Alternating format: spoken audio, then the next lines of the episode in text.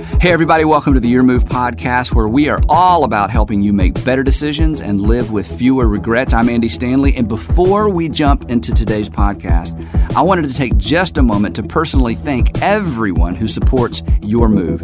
It's the generosity of people like you, our podcast listeners and subscribers, that make this podcast possible. If listening to the podcast has inspired you to make better decisions or perhaps live life a little bit differently, I hope you'll consider supporting Your Move with a tax deductible gift. Just text your move, all one word, your move to 77977. That's your move to 77977. Or visit yourmove.is slash give. That's yourmove.is slash give. Again, to donate, text your move to 77977 or you can give online. As always, thanks for your support. And now back to the podcast. So, what about you? What do you wonder? We, we all wonder. And sometimes wonder leads to fear, right? In fact, sometimes we wonder because we're afraid. But sometimes wonder leads to courage. Sometimes wonder leads to discovery. In fact, some of the greatest discoveries, some of the greatest breakthroughs in science and education and other arenas began with somebody wondering. I wonder if, since the moon is round and the sun seems to be round, if perhaps the earth is round as well. We all wonder, in fact, if there is a God, and I believe there's a personal God, I think perhaps one of God's greatest gifts to me and God's greatest gifts to you and to all of us is the ability to think about the future and to wonder. We actually all wonder through a specific framework. And we're illustrating that framework or that frame of reference with this window. And we all are limited in the, our ability to see the world the way the world really is because our framework doesn't provide us with all the answers. So, consequently, theists wonder, we wonder why in the world would God allow bad things to happen to good people? Some of you wonder how natural selection could provide stardust and energy with the ability to wonder. So, we all wonder, but we all wonder through a very, very specific frame of reference.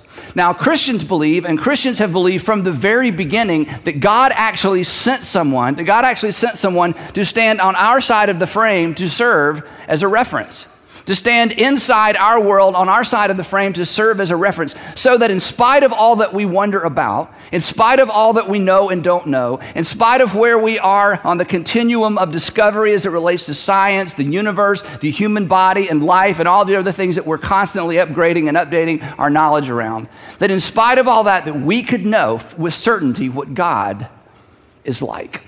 In fact, there's a first century writer. We looked at something that he or she said. We don't know who wrote this. Um, it's called, we call it the Book of Hebrews. It's actually just a sermon that was written in the first century. And this first century author says to his audience who was beginning to lose focus in terms of their, their focus of Christianity and their, their religious frame of reference, he, he makes this statement. He says this, or she says this, whoever wrote it said this fixing, and I love this statement, fixing our eyes, fixing our eyes on Jesus, who is the pioneer and the perfecter of faith. And in this one simple statement, there is so much that is so extraordinarily rich. Because with this one simple statement, the author reminds us that the issue as it relates to Christianity is always Jesus. That when it comes to a Christian worldview or a Christian frame of reference, the issue is not a theology, it's not a philosophy, it's not even a belief system. It is a person. That Christianity begins and ends with a person, it begins and ends with Jesus. So, for those of you today, I want to talk to two groups. I want to talk to the group of you who would say, you know what, I grew up in kind of a Christian, with a Christian frame of reference. I grew up with somewhat of a Christian worldview. But Andy, then I just ran into things, I experienced things, and I, I just, I just couldn't do it anymore. I just felt like I had to leave. And then there's another group of you that's thinking about leaving. In fact, you may consider yourself a Christian as far as your parents know. You are in. You prayed the prayer. You know, you've got the, got the book. You know, you've read the Bible. But you're having these, these conversations constantly, and you're not so sure how long you can stay in. You're, and there's a sense in which you're kind of leaning toward or you're reaching for the handle of faith to say, you know what, I think I have to leave because my experience in life just doesn't line up with the faith I was handed as a child, or the faith that I adopted as a teenager, or the faith that I adopted while I was in school, college, or graduate school. And maybe the seeds were sown for you to leave whatever religious world you grew up in. Maybe the seeds were sown in childhood. because you were taught to view the world a certain way, but you realize that even your parents weren't on the same page, and later on it made it easier to question and to leave. Or perhaps you were raised in an extraordinary home. I mean, almost a perfect home. And yet, as you got outside your perfect home, you realized the world didn't line up with your perfect home and with your perfect belief system. Or perhaps it was when you went to school. When you went to school, you discovered things you'd never discovered before, never been taught before. And whether it was high school or college or graduate school or med school or law school, as you continue to build and build and build your education, here's something you shouldn't deny and we can't deny that our education becomes a filter through which we see and view and interpret the world. And then there's this one our religious experience, whether it was in a church or a temple or a mosque. This began early on for many of us to be a filter through which we viewed and interpreted the world. And again, you may have had an extraordinary church or temple or mosque experience. Or perhaps you had a disruptive one. Or perhaps, like many people in the South, especially, you grew up with a very legalistic one. And you felt like if you weren't perfect, you couldn't stay. And your older brother and your older sister, they were perfect. This worked for them. It just didn't work for you. And whether, whether or not this is still a part of your life or used to be a part of your life, here's something you can't deny and we shouldn't deny. That whatever kind of religious upbringing we had, whether we stayed with it or walked away from it, it jaded us. It became a filter through which we see all religion and all responses to religion. And then there's this you screwed up, didn't you? You messed up. You have things in your life you hope no one knows about. You have regret. We all do. You violated your own rules. It may have begun by violating the rules that you were handed in your religious upbringing, but then you walked away from this perhaps, or you tweaked this, or you kind of edited this. But no matter how far away from this you drifted, there are things that you've done that you're just ashamed of. There's a season where you just, you just, the anger that you carried from whatever it was, whatever previous relationship it was, you know that it leaked out on the people around you. And this is the season of life you wish you could go back and undo. And to some extent, it was informed by this. And in, to some extent, you might have even excused it because of this. But this is a permanent part of your story, just as it is a permanent part of mine. Then you got the worst news of your life. He didn't want to be married anymore. She didn't want to be married anymore. Your parents split up. You found out it was terminal, and you couldn't imagine life without him. You couldn't imagine life without her. We all have those pains in our window. And then there's this one. This is just that thing that you, you just can't get past. There's an insecurity that you live with, and it becomes a cage that locks you in and locks other people out. Or perhaps it's fear, and you don't know where the fear comes from. You just know you have more fear and more anxiety than the average person. And you've taken things for this, you've talked to people about this. Or this may be something to do with your physical body, your appearance. And it may be that thing in your appearance that no one else notices but you, but every time you look in the mirror, it is all you see and it feeds this deep insecurity. And again, you know it's not rational, you know it's not logical. In fact, whenever it comes up in conversation, you're able to sort of laugh about it. But it is so deep, it is, it is that thing that keeps you from going, that keeps you from showing up, that keeps you from speaking up, that keeps you from living life. Now, we're all adults, so hopefully we can all acknowledge this. We all want to think we are bigger than all of this. We all want to convince ourselves that this does not impact the way that we see the world. But that's not true. Your frame of reference is your frame of reference, and it is marked and it is shaded and it is jaded by things that you participated in and things that you had no control over. And the proof is this where oftentimes we cannot see how this has affected us in the mirror, it is very clear to us how these things have affected other people, right? When you heard your dad's entire story, maybe it was after he passed away and your mom finally told you, or a grandparent finally told you, it was like, oh, now I know why he was the way he was. When we get a glimpse of other people's frame of reference, their life makes sense to us, and we know that their experience and their response and their responses are a reflection of what's in the window panes of their life. And my friends, come on. It's true of me. It's true of you. Now, here's the powerful, powerful thing. When Jesus showed up on the planet, his first century followers, they had a window frame full of jaded panes. He, when he showed up, there was a, the frame of reference was so distorted. It was so off. It was so marked. It was so marred that the first century frame of reference included things like this that if you're sick, it's because God is punishing you. And if you're healthy, it's because God loves you. This is what people believed. They believed that God loved the wealthy people, that's why they were wealthy. And if you were poor, or if you had a disease or an illness, it's because God had cursed you and was angry with you. This was how they viewed the world. They, they, in terms of the afterlife, their religious leaders weren't even consistent on whether or not there's anything on the other side of this. So they wondered is there more to life than this life? And so God did for them what He ultimately did for us. He sent someone. He sent someone. He sent someone to stand on their side of the frame to serve as a frame of reference. This is what Christmas is really all about. Toward the end of Jesus' um, life, he, he told his guys, he said, Hey, listen, I want to celebrate Passover together. Now, they didn't know it, but this would be their last Passover together.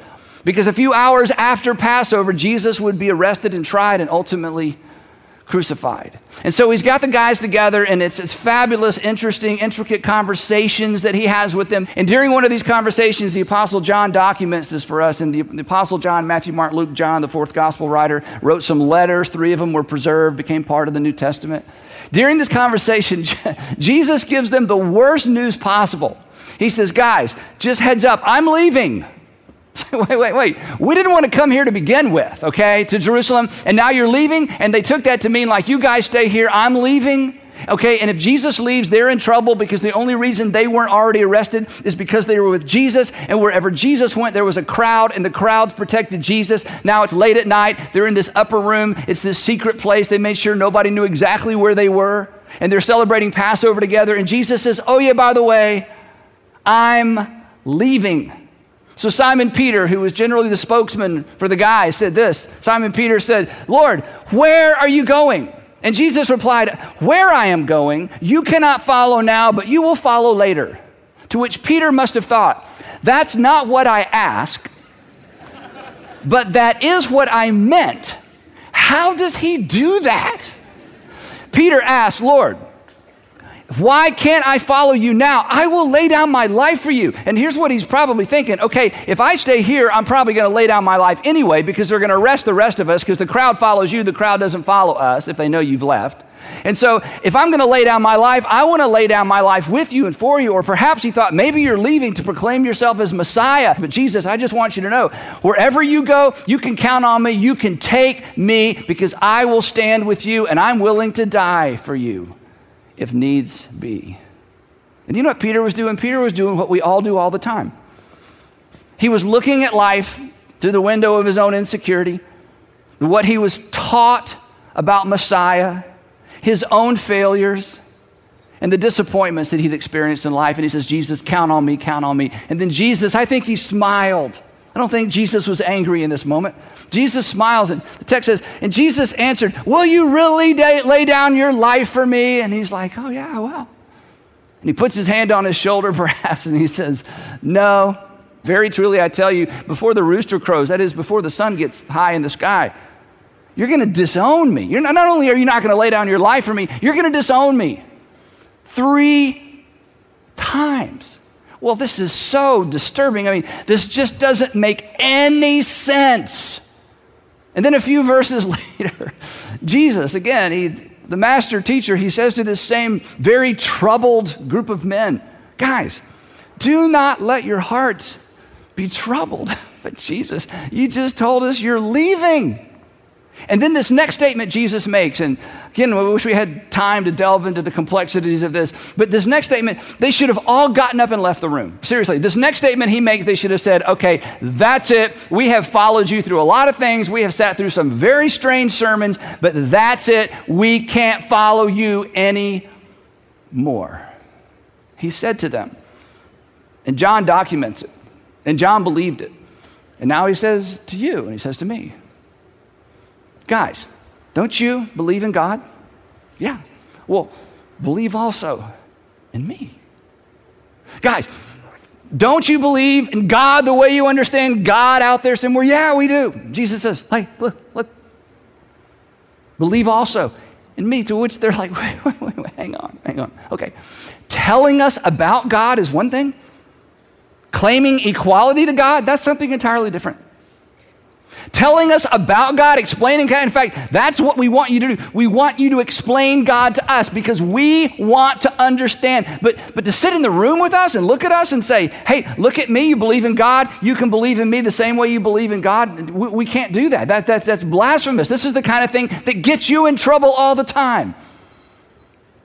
And then he goes into this thing that perhaps if you grew up in church, you heard as a child, maybe you heard it said a little differently. Each translation tries to capture the tone of these interesting words. He says, My Father's house, God's house, has many rooms. If that were not so, would I have told you that I am going there to prepare a place for you? What are you even talking about? And he keeps going. And if I go and prepare a place for you, Peter, pay attention, I will come back and I will take you to be with me, that you also may be where I am. And now it's starting to dawn on them. And then he says this, and by the way, guys, you seem so confused, but you know the way to the place where I'm going. You know, you, know the, the way to the place where I'm going. And they're like, no, we don't know where you're going. We don't know why you're going. We don't know wh- why you feel like you have to leave and why you have to leave us and then you're going to take us there. And so Thomas, I mean, Thomas is like, okay, you know, raises his hand or maybe just blurts out. Thomas said to him, Lord, we don't know where you're going. So, how can we know the way? If we're going to get to where you're going, we need to know the way there. And then Jesus makes a statement that's famous now, but is usually ripped completely out of this incredible, incredible context. In fact, if you're not a Christian, this is one of those things maybe Christians have said to you, and it's like, okay, I can't go there. Or maybe if you're reaching for the door to leave, it's because of the way this next phrase has been interpreted for you.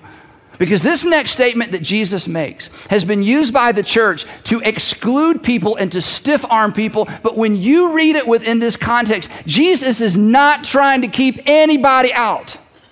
Jesus is trying to make the case I've come to your side of the frame of reference to be a reference because your heavenly Father wants everybody in. Why do you think I'm here? Thomas says, Jesus, just show us the way. If you'll tell us the way, we'll get on that path and we'll, we'll be there, you know, whenever you want us there. Jesus smiles and says, looks at them because they're all looking out here, show us the way. And Jesus says, I am the way. Guys, it's not out there somewhere. You don't have to figure this out. You don't have to work past what you knew or didn't know, and you don't have to work past all of your pain. And you, there's things that you learned as kids, you know, that was helpful, some not so helpful. Guys, guys, he would say, Look at me. You're looking at the way. You don't have to figure out what is truth, guys. You're looking at as much truth as you'll ever be able to comprehend about God in this lifetime. And then he does that equate himself with God thing. Again, no one comes to the Father except through me. And this wasn't a ha ha ha, you can't get to God unless you line up in front of me. His point was instead of trying to figure out what it's like on the other side, I, the invitation is wide open to every single person, regardless of their pain, regardless of what they know and don't know, regardless of how they were raised, regardless of what they've done. And regardless of how they viewed God before this, and regardless of their fear and their insecurity, everybody is welcome, and everybody, see, this is, this is a statement of equality, not exclusion. And everybody gets in the very same way. If you really knew me, he says, if you really know me, you will know my Father as well. Wait a minute. You telling us to know you is to know the Father? That's what I'm telling you. You would know the Father as well. From now on, you do know him, and you have seen him. Again, they're so literal. Of course they are. It's like, wait, no, we haven't seen him. So they're going back and forth. You know, my house has my father's house. We didn't know your father had a house. It's not the temple. You're talking about dying and coming back, or we're going with you. We don't want to die, but if we die, you know, what are you talking about? So then Philip said, Lord, Lord, okay, show us the Father. I love this. And that will be enough for us. Okay, well, I, am sure what you just said is really important. We got, you know, we've written it down. But uh, for us, for us simple men, we just want to know what God is like and if God likes us. Help us see clearly in spite of our sin. Help us see clearly in, in, in, spite of and in light of and along with our fabulous or not so fabulous education. We want to see God, maybe not the God we were presented with as children, but if part of that's true or some of that's true, that's fine too. We just want to know. We want to know how much of this is true, and we need to be able to see past our fear and past our insecurity and past our inability and unwillingness to interact at the level that sometimes we want to, but we're just afraid. Jesus, just help all of us. We're all different men and our windows look different, but we just want to see God. and Jesus said, Don't you know me, Philip? Even after I've been with among you for such a long time. Philip, look, look, look, look. Philip, quit looking out there. Look, right here. I'm in the room with you. I'm here with you. Guys, I, I know that you, you're, you're tired of me saying these things. I know this is offensive. I know that if this gets outside the room, you know, we're all in trouble. But anyone who has seen me has seen the Father. Your heavenly Father wants you to see. Your heavenly Father wants to be clear.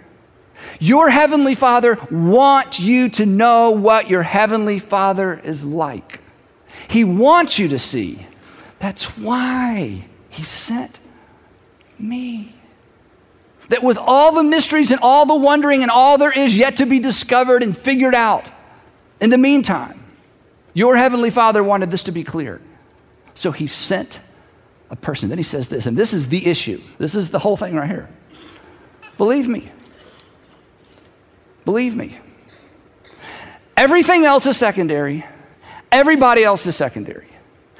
This is where the clarity comes from. Not all of that. This. Believe me. Believe me when I say that I am in the Father and the Father is in me. And then the next part is fabulous. He didn't ask them just to believe because he said it. He goes further than that. He would know that later generations would need more evidence. And so he says, or at least, or at least believe on the evidence of the works themselves. Now, let me tell you why this is so important. We're going to wrap up. Why in the world does this confused group of people who keep asking the same question over and over and over and can't seem to get it? Why is it that after they watch Jesus die the most shameful death imaginable, why is it they walked into the streets, the very streets where he was ultimately arrested? Why is it they were able to walk into those same streets and proclaim that Jesus was in fact the Son of God, the Messiah that the Jews had been waiting for all along. Why? It was not what he taught. It's not what he said. It wasn't that little pep rally challenge in the upper room during Passover. It was because of the resurrection.